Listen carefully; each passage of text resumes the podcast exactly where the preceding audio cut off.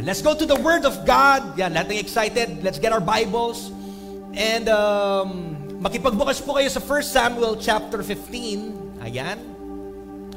Even po yung mga kasama naming online, if you can please stand no, in, in honor po sa salita ng Panginoon.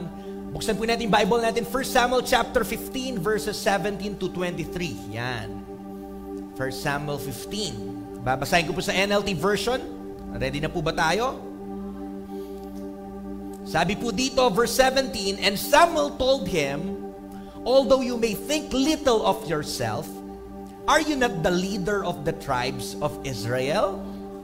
The Lord has anointed you king of Israel. Verse 18, And the Lord sent you on a mission and told you, Go and completely destroy the sinners, the Amalekites, until they are all dead. Verse 19, Why haven't you obeyed the Lord? Why did you rush for the plunder and do what was evil in the Lord's sight? Verse 20, But I did obey the Lord, Saul insisted. I carried out the mission he gave me. I brought back King Agag, but I destroyed everyone else. Then my troops brought in the best of the sheep, goats, cattle, and plunder to sacrifice to the Lord your God in Gilgal. Verse 22 But Samuel replied, What is more pleasing to the Lord?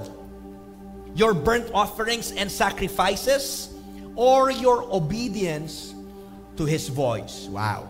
Listen, obedience is better than sacrifice. Again po, sabi dito, listen, obedience is better than sacrifice. Again, the Rock City Church, listen, obedience is better than sacrifice. And submission is better than offering the fat of rams. Last verse, rebellion is as sinful as witchcraft and stubbornness as bad as worshiping idols. So because you have rejected the command of the Lord, He has rejected you as king. Grabe.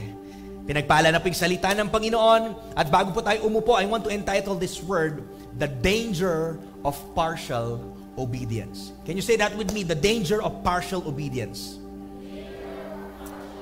Amen. Hallelujah. Sige po, can we bow our heads as we pray right now? Hallelujah. Thank you, Jesus. Lord, marami pong salamat for this wonderful morning. Lord, indeed, this is the day that you have made and we will rejoice and be glad in it, Lord. Salamat po that your timing makes all things beautiful. After months of waiting, Lord, here we are again. Magkakasama, Panginoon, nagpapalakasan, Lord, and ito pong oras na ito, Lord, ay malaki pong benepisyo sa amin. Lord God, nakita po namin yung bawat uh, kasama namin, Lord God, dito sa church. And Lord, we, we, we, are, uh, we feel strengthened, encouraged, Lord God, at punong-puno ng pag-asa, knowing, Lord, na marami po sa amin, lahat po kami ma- may, may mga matitinding pinagdaanan, but Lord, nakita na naman namin sila. By your grace, Lord, alam namin, we are all witnesses kung gaano ka kabuti sa buhay ng The Rock City Church, Lord God. That's why we honor you. That's why we are here this morning, Lord God. Marami pong salamat sa buhay po ng bawat isa, Lord, na nandito po in person and even mga kasama naming online. Lord, we are excited to hear your now word sa amin. Buksan niyo po yung aming mga puso. Buksan niyo po yung aming mga tenga. That if we hear your voice, Lord, we pray that we will respond right and we will not harden our hearts. Marami pong salamat, Holy Spirit. Samahan niyo po kami. We pray for your uh, revelation knowledge, Lord God, na yung word mo magbigay ng kaliwanagan sa bawat puso, bawat buhay, bawat kaisipan. Salamat po. Excited kami sa word mo, Lord God. In Jesus' name we pray. Amen and amen. Once again, palakpakan po natin si Lord. Amen. Hallelujah. Ayan. Sige po, makakaupo na po yung bawat isa sa atin. One more time, pwede, mo bang ngitian yung katabi mo and say, ang ganda mong naka-face shield. Wow. Sabi mo, pogi ka nang naka-mask. Amen. Huwag mo nang tanggalin yan.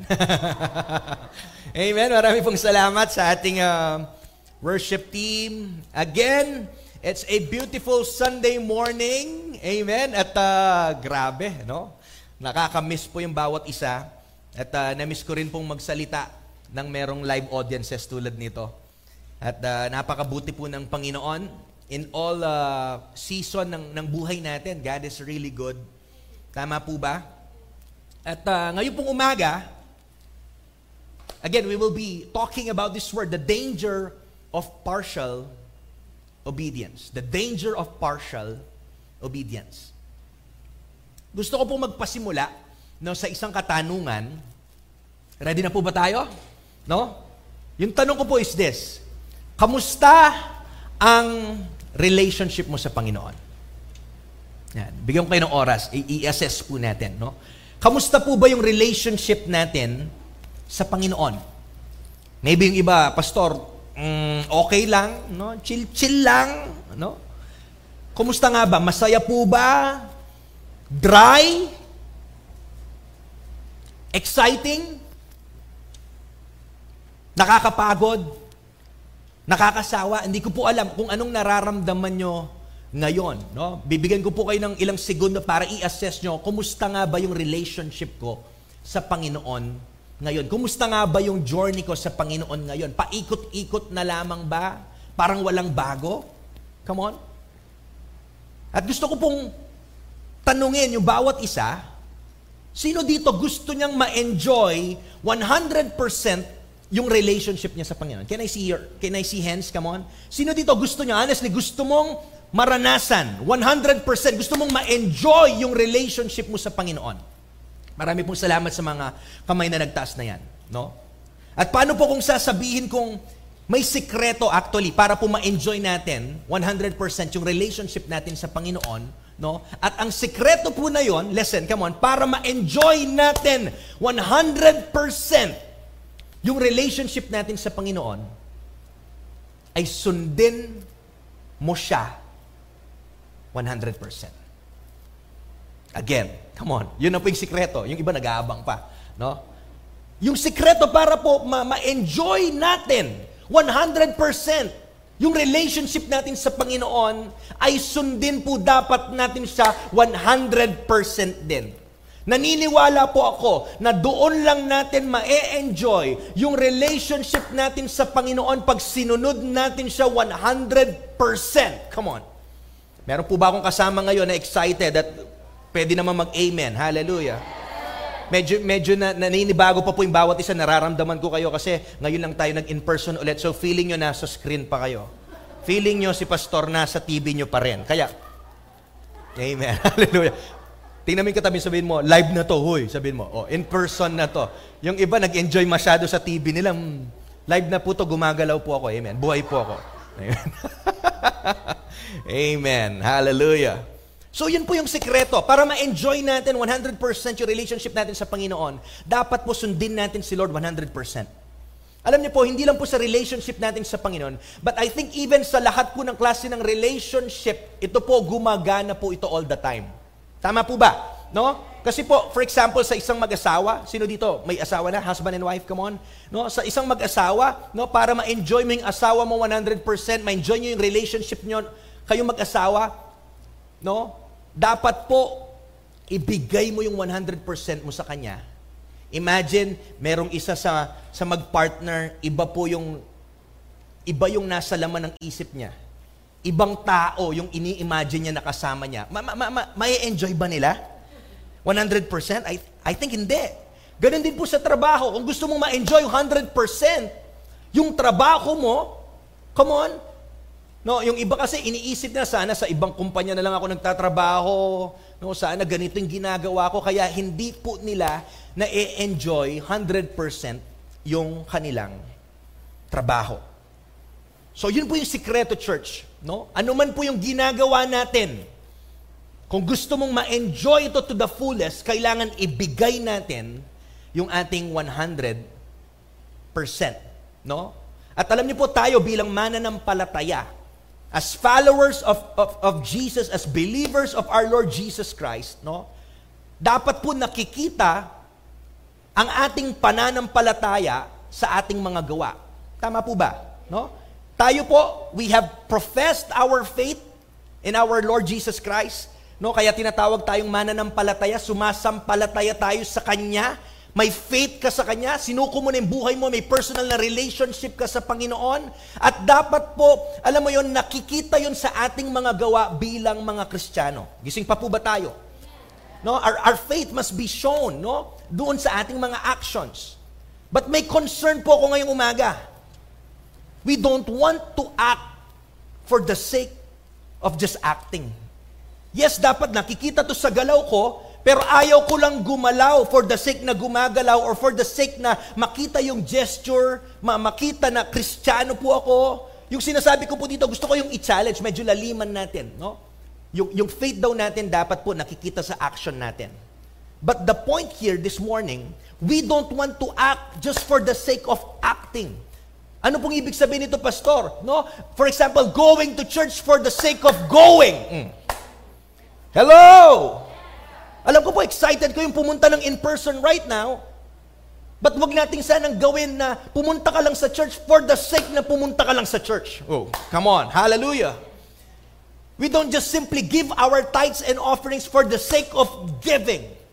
Nag-a-attend ka ng squad mo, nag-a-attend ka ng, mga, ng, ng services natin, nag-a-attend po tayo ng mga prayer gathering natin, wag naman for the sake of attending, praying for the sake of praying, fasting for the sake of fasting, come on, reading the Bible for the sake of reading, come on. Yun yung ayaw natin. Nandyan pa po ba tayo? Ayaw po nating mahulog dun sa patibong, no, na ginagawa lang po natin to, para lang masabi na ginagawa natin, para lang masabi na kristyano tayo. Come on. Or dahil nakasanayan na natin ito. Church, sabi ko nga po, nakikita po dapat yung pananampalataya natin. Listen, hindi lang basta sa gawa actually, sa gesture natin, no? But sa pamamagitan ng ating pagsunod. Are you there? Come on. Nakikita dapat yung faith natin sa ginagawa natin, pero hindi po siya natatapos doon sa outward gesture na nakikita nila sa atin. Madaling sabihin na kristyano ka, madaling madaling ma-differentiate, no? Nag may dala kang Bible, nakikita nila, nababalitaan nila, alam nila yung ano uh, pag Sunday nag-church ka, uh, come on, lahat pong 'yan pwede nilang masabi at ma-differentiate na wow, kristyano ka, wow, born again to, wow, iba to. Based dun sa gesture nyo, pero I hope and pray, hindi lang po matapos doon sa outward na gesture natin. Kaya kung gusto tayong dali ng Panginoon sa mas malalim na level ngayon, at pakita naman natin yung faith na yon sa pamamagitan po ng ating pagsunod. Come on, church. Obedience is the supreme act of faith in God. Yung pagsunod, come on, yun po yung supreme act of faith natin sa Panginoon. Nandyan po ba tayo? And our faith, listen church, should cause us to want to be obedient to whatever God asks us to do. Yung totoong nananampalataya sa Panginoon, no? As believers, as followers of Jesus, dapat po may naisin tayo. Nandun yung deep desire sa puso mo. Na ano? Nagustuhin mo. Ang sarap ng word na gustuhin. Wanting. Minsan kasi may tinulak lang eh may napilit lang na ginagawa niya. Kaya, listen, come on, lahat po ng mata dito, even yung mga nasa online natin, come on, I pray lahat ng ginagawa mo ngayon, hindi nakasanayan mo lang, hindi napilit ka lang, hindi dahil, alam mo yon matagal mo nang ginagawa to, but I hope and pray lahat pong yan ay rooted doon sa yung pagmamahal sa Panginoon. At yung pagmamahal na yan, dapat makikita po sa ating pagsunod. Iba yung napilit, iba yung gusto niyang sumunod gusto niyang gawin kung anong magpapasaya sa Panginoon. Palakpakan niya po natin si Lord. Come on. Kaya actually, ang ganda ng kantang Move Your Heart. Di ko alam kung, alam niyo yung song na yon. I just want to move your heart. It's all I want to, to do, sabi niya. No? Yung nais natin bilang Kristiyano, bilang, bilang alam mo yon, uh, uh, uh, sumasampalataya sa Panginoon, naintindihan natin yung ginawa ng Panginoon sa krus ng Kalbaryo. We want to move the heart of the Father.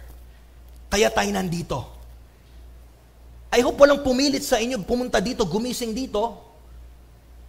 Alam mo yon, gumising sa inyo dahil Pinush ba kayo ng pastor nyo? Pinush kayo ng, ng, ng squad leader nyo?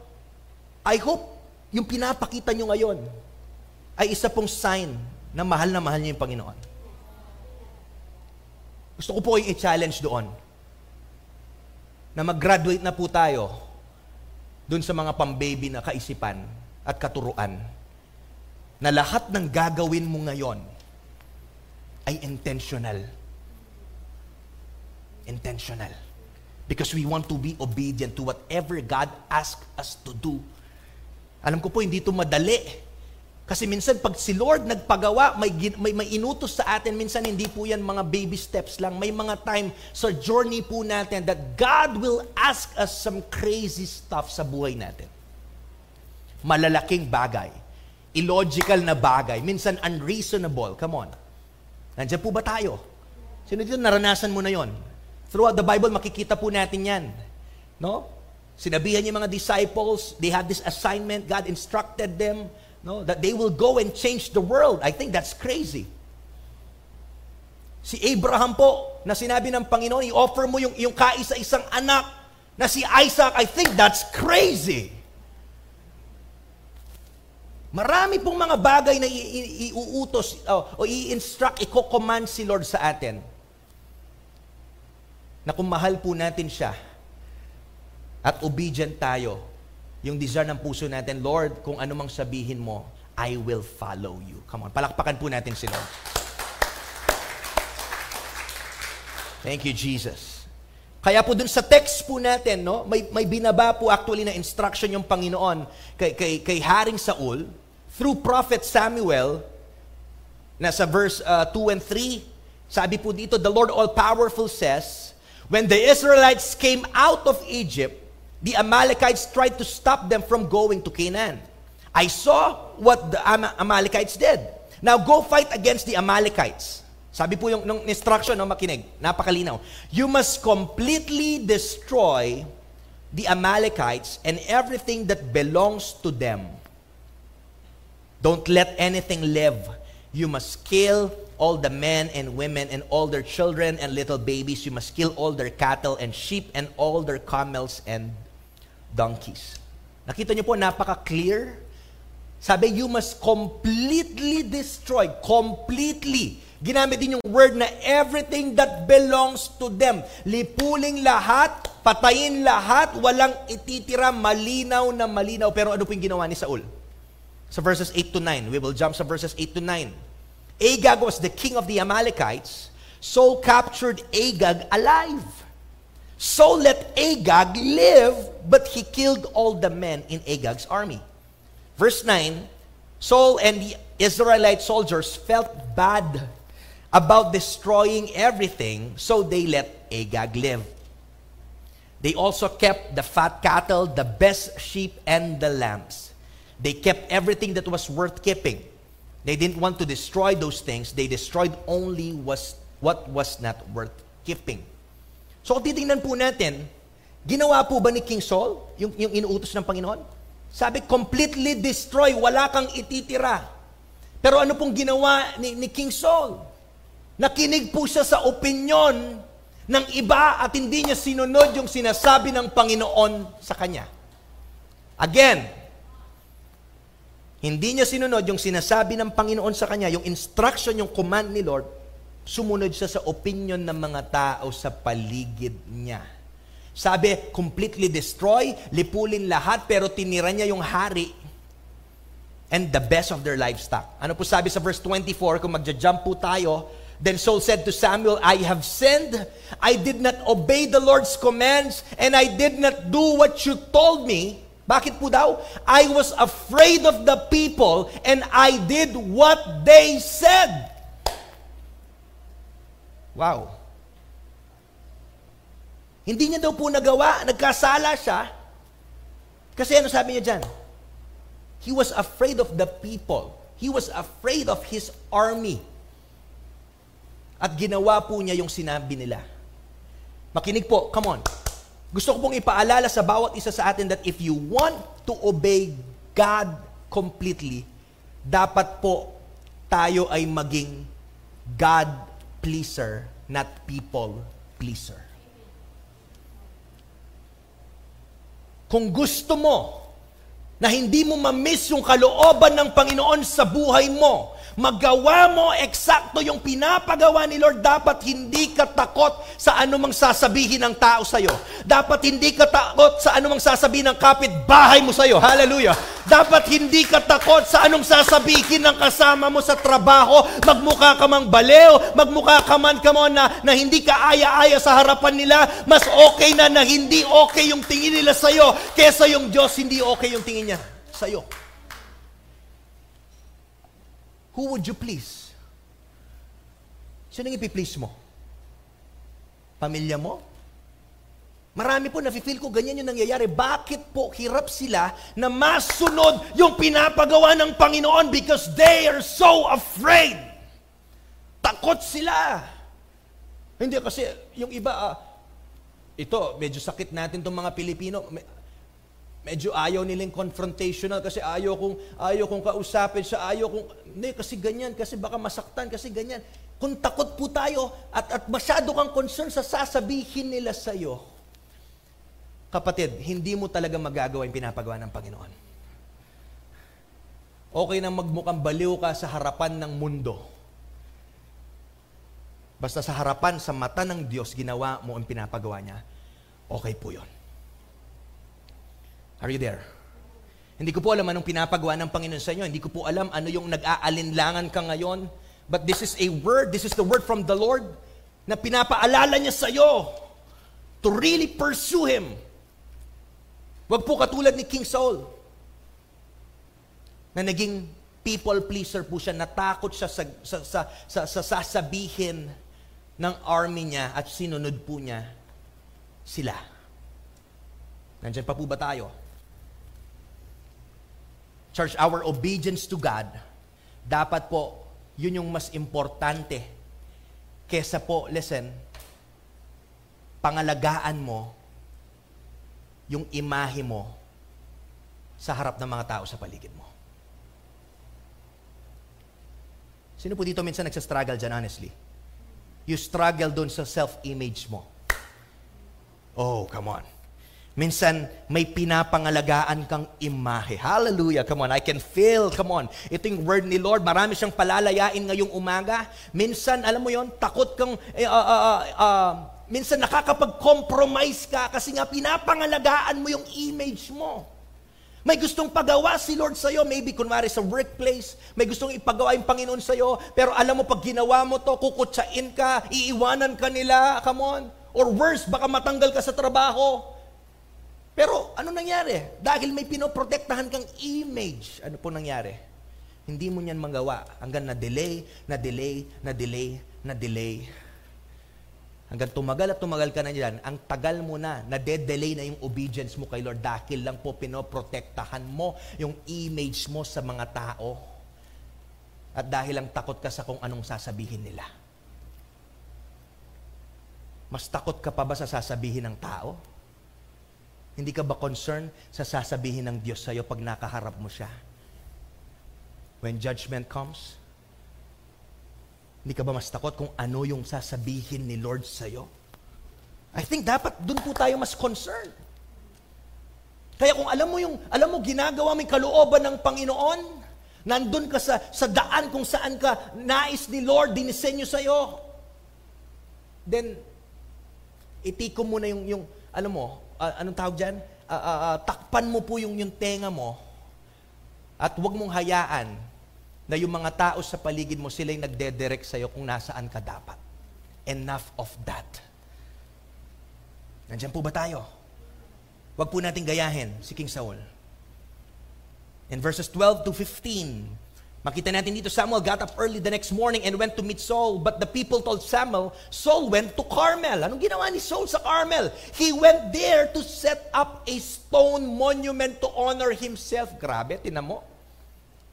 Tinan mo yung yabang niya. Tinan mo kung gaano niya gusto maging famous. Siya mismo, nagtayo po siya ng monumento para i-honor niya yung sarili niya sa nagawa niya. Wow. Then he left there and went down to Gilgal. So Samuel went to Saul. Saul had just offered the first part of the things he took from the Amalekites as a burnt offering to the Lord. Verse 13, when Samuel came near to Saul, napaka-confident pa ni Saul dito, tinan mo, Saul greeted him and said, The Lord bless you, I have obeyed the Lord's commands. Wow, wow na, na feel nyo abang, abang binabasa natin, no? Napaka napaka-angas, napaka-confident, napakasaya ni, Haring Saul. At nung nakita niya si si si Samuel, no? Ano sabi niya? The Lord bless you. I have obeyed the Lord's commands. Wow. So sa kanya parang nagawa niya daw yung pinapagawa ng Panginoon. Ano ba yung pinapagawa? Patayin lahat. Lahat. Walang ititira, walang i-offer. But Samuel said, sabi niya, no? The Lord bless you. Nagawa ko yung pinapagawa ng Panginoon. At habang sinasabi niya, sa likod niya may me, ma, me. Pero sabi niya, ano yung sound na naririnig ko? Why do I why do I hear sheep and cattle? Saul said, the soldiers took them from the Amalekites. They saved the best sheep and cattle to burn as sacrifices to the Lord your God. But we destroyed everything else. Sila kinuha nila yan, pero tinila nila yung mga best na portion kasi gusto naming i-offer yan kay Lord. Mukhang maganda naman. Pero sa tingin ko, hindi lahat ng mga motibo na mukhang maganda ay talagang maganda sa harapan ng Panginoon. Minsan kahit gaano kaganda yung motibo mo, kung hindi pa rin yan yung pinapagawa ni Lord sa'yo, kailangan mong bitawan yan. But we destroyed everything else. Mag-pause muna po tayo doon. Assess natin. Sa buhay mo ngayon, come on, magkaroon ka ng inventory. Ano kaya yung nasa buhay natin or inaatas din po ng Panginoon sa atin na wasakin natin bitawan natin completely. Alam ko po, naririnig yung boses ng Panginoon. Alam ko po, alam nyo, sensitive kayo. Let's, let's make an inventory right now. Assess po natin. Ano kaya sa buhay natin yung sinasabi ng Panginoon? Bitawan mo yan, kalimutan mo na yan, palitan mo na yan, iwaksi mo na yan, putulin mo na yan. Alam ko, ngayong umaga may pinapagawa yung Panginoon sa bawat isa sa atin. Na you know hindi makakapagbigay ng joy kay Lord. Alam mo sa buhay mo, matagal niya nang sinasabi, kalimutan mo na yan, bitawan mo na yan. Move forward. Huwag ka na mag-hold on dyan sa favorite sin na yan. Maybe it's an addiction. Wrong habits, no? Wrong thoughts. Maybe masyado ka nakahawak sa mga material na bagay na sinasabi ni Lord, bitawan mo na yan. At ang nangyayari po, nakakapag-disobey ka na sa Panginoon. At gusto ko sabihin, church, yung nais ni Lord ngayon sa atin, God wants obedience, not excuses. Minsan kasi pag, pag tinapat tayo ng Panginoon, marunong tayong mag-excuse. Ah, Lord, kasi, hindi, mga, mga ano yan, mga tropa ko, mga troops ko, kasi kinuha nila yung best part, they want to offer it to the Lord. Madalas po pag tayo na nadidiin na, then nandiyan na yung blame game. No? Sino, yung, yung kasalanan natin, pinapasa natin sa iba dahil ayaw nating tayuan yung ating sariling pagkakasala. Church, nais ng Panginoon ngayon, buong pagsunod natin sa Kanya, hindi po anumang klaseng excuses. At nung sinabi po ni, ni, ni, ni, ni Saul yung excuse niyang yon kay, kay, kay, kay Samuel, sabi po ni Samuel sa verses 22 to 23, what is more pleasing to the Lord? Your burnt offerings and sacrifices or your obedience to His voice? Listen, obedience is better than sacrifice, and submission is better than offering the fat of rams. Rebellion is as sinful as witchcraft, and stubbornness as bad as worshiping idols. So, because you have rejected the command of the Lord, He has rejected you as king. Sabi dyan, obedience is better than sacrifice. Parang ang ganda naman ng motibo ni, ni, ni King Saul. He will offer to the Lord. Kasi po sa setting before, para maintindihan natin, no? if they want to be made right with God, alam natin po yung story na nag-o-offer po sila ng mga hayop. No? na para pakita na sila po ay nagsisisi, nagre-repent po sila sa kanilang kasalanan. Pero sabi ng Panginoon this time, hindi sacrifices yung gusto ko. Ano mas better? Is it obedience? Come on. At sinagot po dito sa, sa text natin that obedience is better than sacrifice. Obedience is better than sacrifice. Obedience, yung pagsunod. Yung pagsunod. Minsan po kasi ini-equate natin, alam mo yon, yung love natin kay Lord doon sa mga bagay na sinasakripisyo natin sa Kanya. Oh Lord, like this, sacrifices. Talking about sacrifices, Lord, gumising ako maaga. Lord, nag-in-person service ako, ha? Mm. Baka naman, Lord, yung pinagpe-pray ko, bigay mo na. Mm. Nandiyan po ba tayo? Lord, oh, mm, nakita mo naman, Lord, binigay ko yung tithes ko, yung offering ko. Lord, baka naman. Baka naman, Lord. Minsan fun, fun po tayo, fun tayo ng, ng, ng mga big things, sacrifices, more than dun sa obedience. Nandiyan po ba tayo? Assess po natin yung puso natin. Minsan dahil po doon sa, alam mo yon, doon sa, sa yung, yung, yung, yung buhay mo mula Monday to Friday, alam ng Panginoon yan, di mo matatago. Pag ganyan-ganyan, then minsan you will make it up to God by attending Sunday service. Uy, babawi ako kasi Lord, hmm. mahilig tayo sa ganyan. We are making it up for God. No? Minsan po, we, we, we make it up sa pagbabasa, bumabawi tayo, na binabasa nga natin yung Bible, pero hindi naman natin to sinusunod. Nandiyan po ba tayo? Alam mo parang sa relationship, no? Parang sa isang mag, mag-boyfriend, girlfriend, or mag-asawa, no? Dahil po may ginagawa palang mali. Yung isa, meron palang third party, so ginagawa niya, sinusuhulan niya ng maraming regalo. At pinapafeel niya na mahal ko siya More than dun sa ang dami niyang binigay mga sacrifices, but yung totoo pala, iba yung ginagawa niya. I hope po naintindihan natin na hindi po concern si Lord doon sa mga sacrifices, liit-liit na ba, or malalaking bagay na binibigay natin. More than gusto niya pong Panginoon, obedience.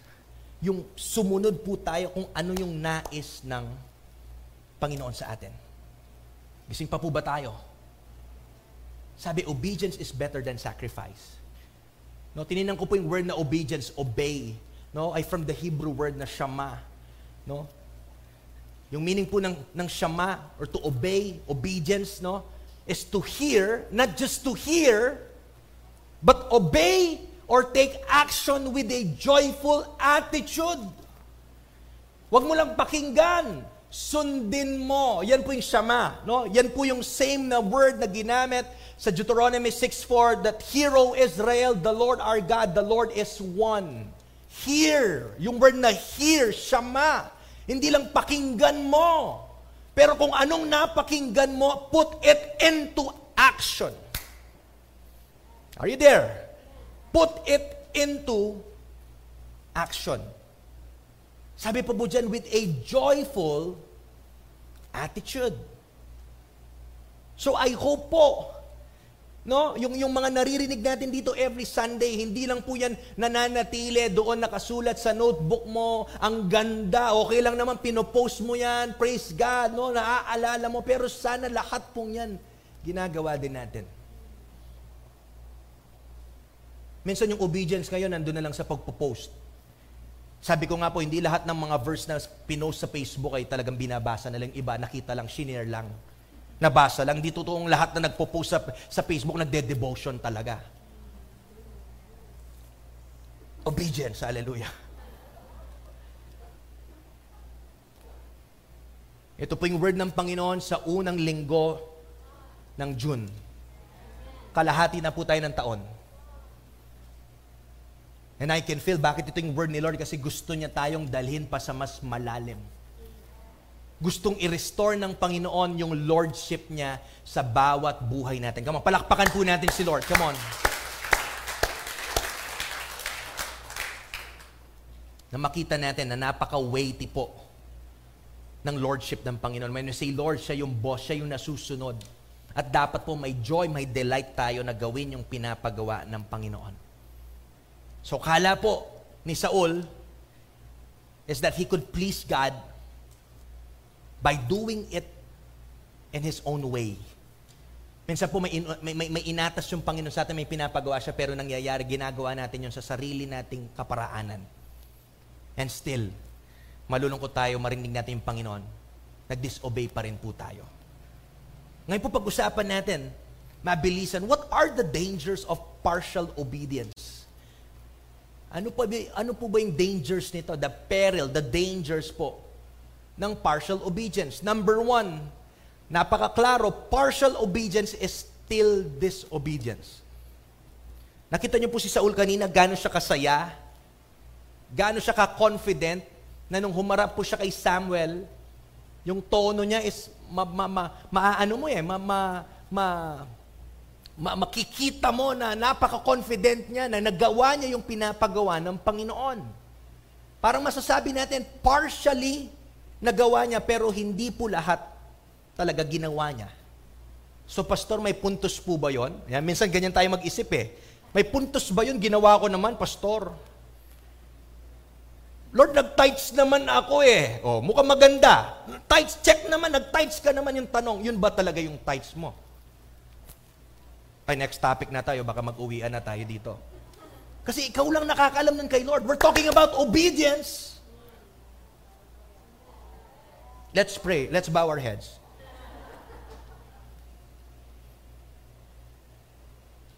Obedience.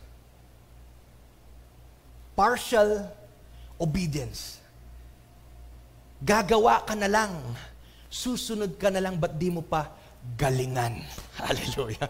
Come on, palakpakan niya natin si Lord. Come on. Susunod ka na lang. Susunod ka na nga eh. Sayang. May pinapagawa si Lord, ba't di pa 100%? Lord, hindi ko man po alam to. Lord, takot ako. Yes. Lord, nagwo-worry ako. Yes. Pero Lord, ibibigay ko sa iyo 100%. Ikaw na yung bahala. Lord, yun yung gusto ni Lord. Susunod ka na rin, galingan mo na. Susunod ka na lang din, wag nang wag na 90%. Uy, Lord, ah, 99.9%. Lord, baka naman. It's still partial obedience. Hello? Yung pinapagawa ni Lord sa'yo, huwag mo nang gawing credit card, huwag mong gawing installment. Minsan yung obedience natin kay Lord, installment. Installment, kaya ang tagal. Ang tagal nating umusad. Ang tagal mo ng kristyano, bonsai ka pa rin. Hanggang dyan ka pa rin. Uubo tuloy ako. Ang tagal mo na sa journey mo eh. Hindi mo napansin? Parang hanggang doon ka pala nadadapa-dapa kasi nga yung obedience yung problema. Hindi mo sinusunod eh. Ang tagal mo na dapat nag-breakthrough. Hindi mo mabitaw-bitawan, hindi mo mapagkatiwalaan si Lord. Partial lang. O paano kung narinig mo ngayon ng malinaw na yung partial obedience mo ay disobedience pa rin pala? Wow. Mababago po yung kaisipan natin. Nandiyan pa po ba tayo? Alam niyo po, we don't get to pick or choose kung ano po yung susundin natin sa pinapagawa ng Panginoon. Again, kaya nga sinasabi ko po, no, gusto ni Lord i-establish yung lordship niya. Siya yung Lord, siya yung boss, siya yung Diyos. Siya yung Panginoon, hindi na ikaw yung driver ng buhay mo. Huwag mo nang ipilit na magaling ka kay Lord. Huwag mo ipilit na mas alam mo yung best mo kay Lord. Pag may sinabi si Lord sa'yo, sunod. Siya yung Lord eh. Siya yung boss. Siya yung Diyos ng buhay mo eh. Huwag kang mamili. Lord, may multiple choice ba yan, Lord? A, B, C, D, pinapagawa ni Lord. Lord, wala nang iba. Baka may iba pa naman dyan. Yun na lang. We don't get to choose or pick kung ano yung susundin natin sa Panginoon. And to obey God, dapat po ready tayo. We must be willing to make necessary changes or sacrifices or adjustment para lang po magawa natin yung pinapagawa ng Panginoon. Hello? Hindi mo pwedeng gawin yung pinapagawa ni Lord ng half-hearted ka lang. Hindi mo pwedeng gawin yung pinapagawa ng Panginoon ng insto installment. Come on, you rather fully obey God. Kasi alam nyo bakit?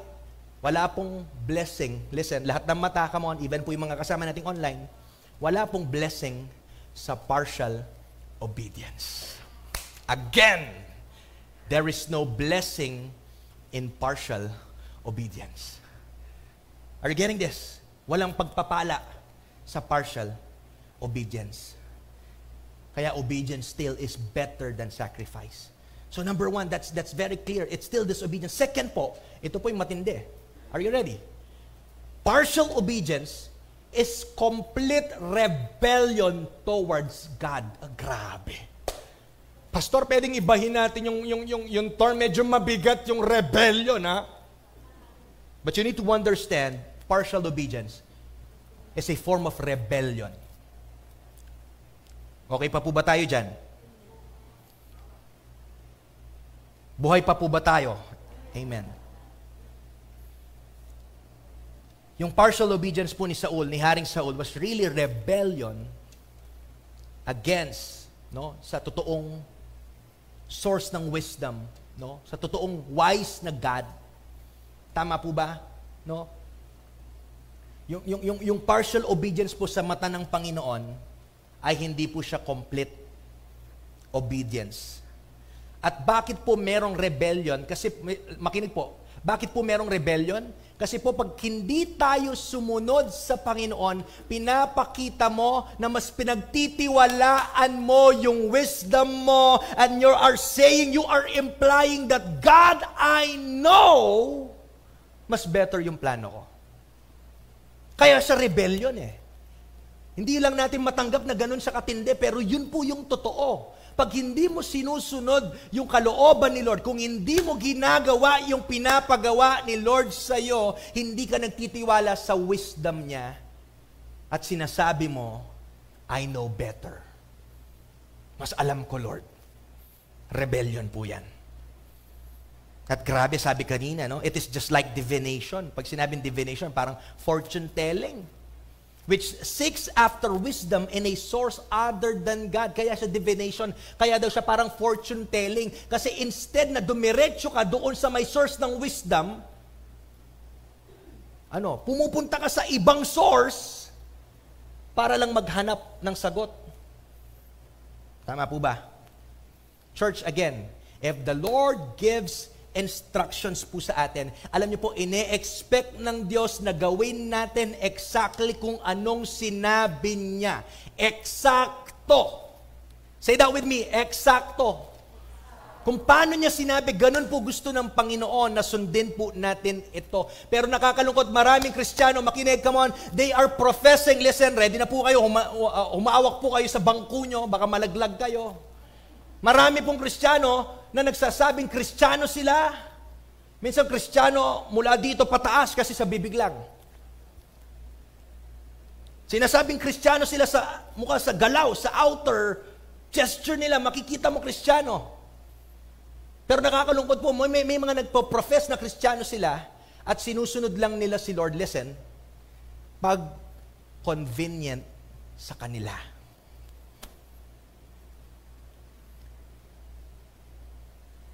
Pag hindi masyadong tatama sa schedule ko yan, wow, wow, wow. Doon ko isisingit si Lord. Wow. Nandiyan po ba tayo? Nakakalungkot minsan si Lord, pinangsisingit, singit, singit mo na lang. After mo ginawa yung plano mo, alam mo yon ang ganda ng plano mo, actually, Monday to Saturday sa'yo eh. Tapos Sunday na lang minsan, di mo pa maisingit si Lord. Online na lang, late ka pa minsan. Di ka pa nakikinig. We're talking about obedience here. I thought we love the Lord. I thought we are professing na Christian po tayo. Kasi yung totoong sold out na Kristiyano, hindi yan namimili ng sinusunod niya sa Panginoon. Hindi niya sasabihin na pag convenient, pag okay ako, Lord, okay ako. Yung totoong all out ay sold out sa Panginoon. Gagawin niya lahat ng sacrifices para lang masunod niya yung pinapagawa ng Panginoon sa buhay niya. In short, no matter what the cost is. No matter what the cost is. Susunod ako, Lord. Masakit, mahirap, mabigat, iiyak ako, Lord, hindi ko alam paano, pero susunod ako. Yan yung gusto ni Lord na klase ng mga miyembro at anak niya dito sa Darak City Church. Hello? Pero si Saul po makita natin that he only obeyed yung part po ng mga commands ng Panginoon na gusto niyang sundin. Kapatid, sabi ni Pablo, no longer I who lives, but Christ lives in me. Hindi na ako, naintindihan po ba natin yon? Hindi na ako yung nabubuhay, yung Panginoon na sa akin. Kung naiintindihan mo yon, dapat alam mo na ikaw ay sa Kanya. Buong-buong ikaw kay Lord yan. At kung alam mo kay Lord yan, nakasuko ka kay Lord, wala pong time na magtatanong ka or makikipag-compete ka or makikipag, alam mo yon bargain ka sa Panginoon. Huwag na po tayong sumunod lang at pipili lang tayo dun sa mga bagay na, alam mo yon dito lang ako susunod. Kasi to, for me, reasonable to. No? Ay, hindi ako masyadong nag-a-agree dito, Lord. Wow, ikaw na si Lord. Sige. Rebellion. That's number two. Number three, partial obedience is a form of idolatry. Grabe na naman, Pastor. Kanina, rebellion, idolatry. Hindi naman ako sumasamba sa, sa idol, Pastor, sa Diyos-Diyosan. Exactly. Sabi nga kanina, di ba, rebellion is as bad as witchcraft and stubbornness is as bad as worshiping idols. Grabe. Yung katigasan daw ng ulo is as bad as what? As idolatry.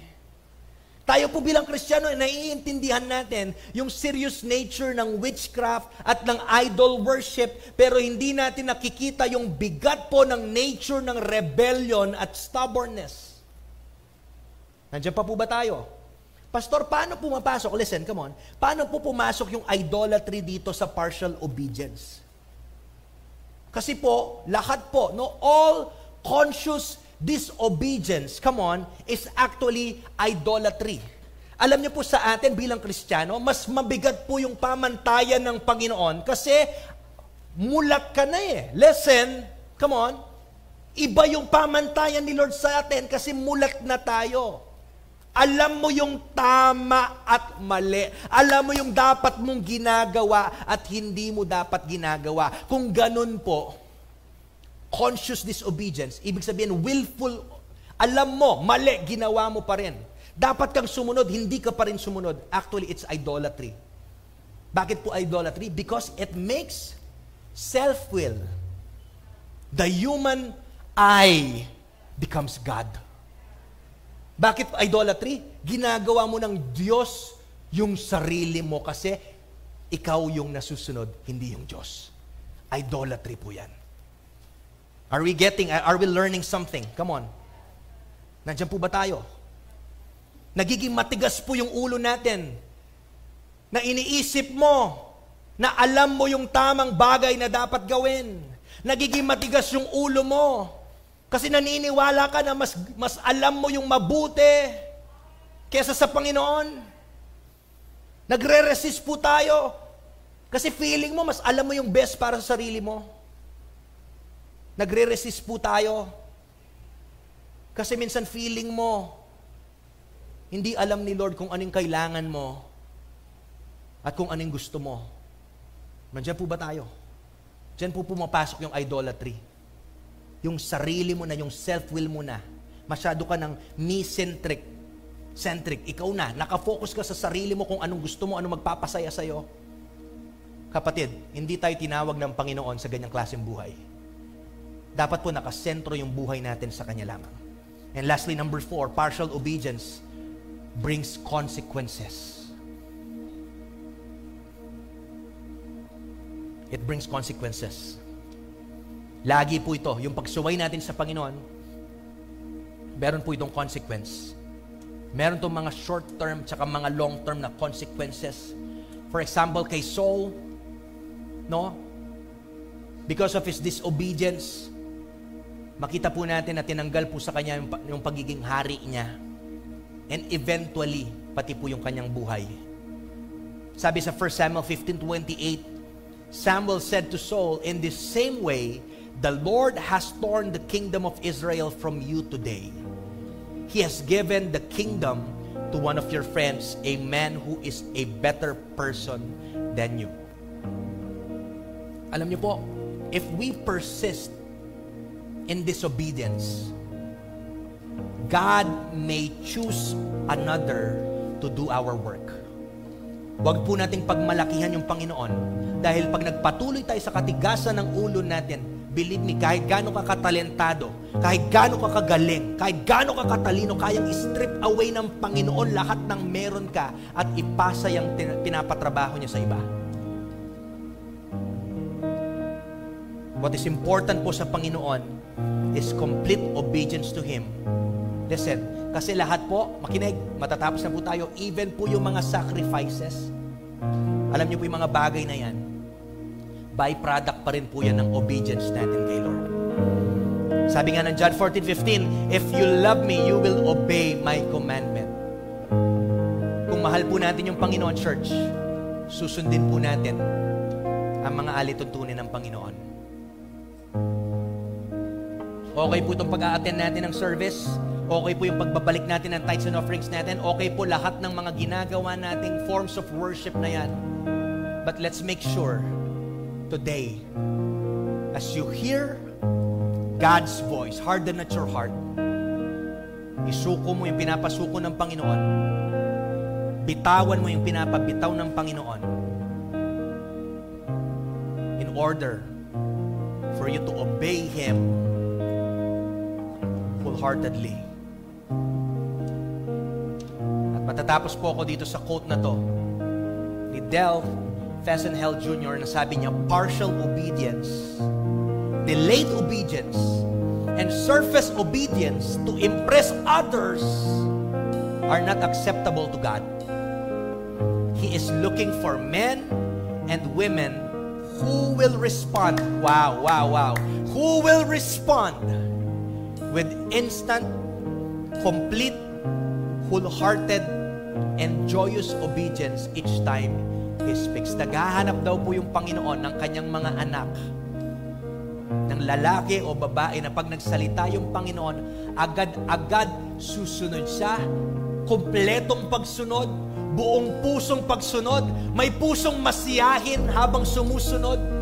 Yan po yung nais ng Panginoon. And I prayed this morning as we end, Don't feel bad. Itong word po ng Panginoon ay binaba niya sa atin kasi po yung grace niya available sa bawat isa. Tatayo po tayo right